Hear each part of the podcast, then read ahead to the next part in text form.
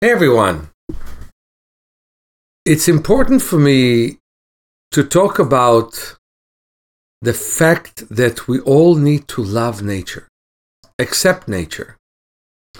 For example, I have a wonderful student right now who came to me all the way from Singapore with high myopia. They have good weather in Singapore. It's warm, it's great. But without any difficulties, he allows me to go with him to the beach, even if it's raining, and to look at the waves. And for him, it's so important because he has what's called high myopia, which is very nearsighted. And I just had somebody who called me from India with high myopia, which is a great nearsightedness, which is a pathological condition that can lead to all kinds of eye problems, from blind spots to macular degeneration, to glaucoma, to cataracts, to all kinds of problems. And we actually can help it big time. How do we help it? First of all, by helping people look at what they can see at ease. And one thing that people can see at ease is the sky. If we look at the sky, the sky is always clear. It has clouds, the clouds move, it has blue areas. Sometimes it's completely blue, which is beautiful. And when you don't see well and you look at something so open and so nice, then you look at the ocean and the sea and you see the beautiful waves. Your eyes start to want to look.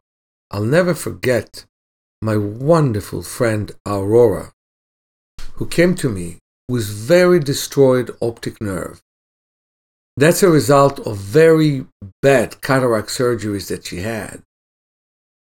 And she lost so much of her nerve, which, you know, is a result of glaucoma, and often cataract surgeries do lead to glaucoma, especially when they're done poorly.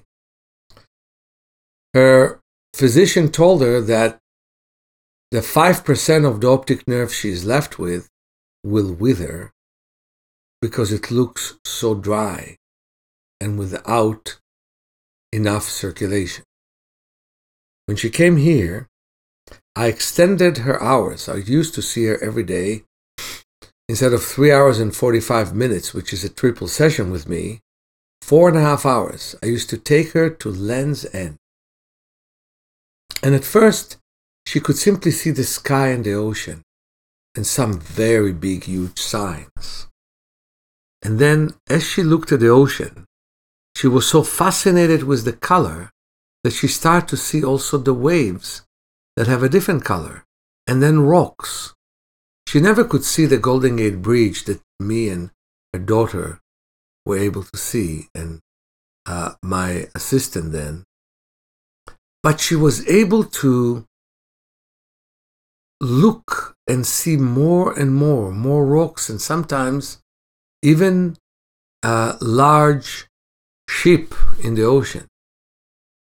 So when she came back to see her physician, he told her that the 5% she has left will stay with her because it's no longer degenerate. And the moments that she saw better, she could read medium sized signs.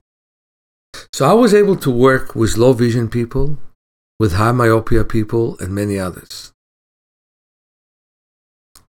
In our school, we teach people how to do it. So we'll have a training course at the end of July, beginning of August.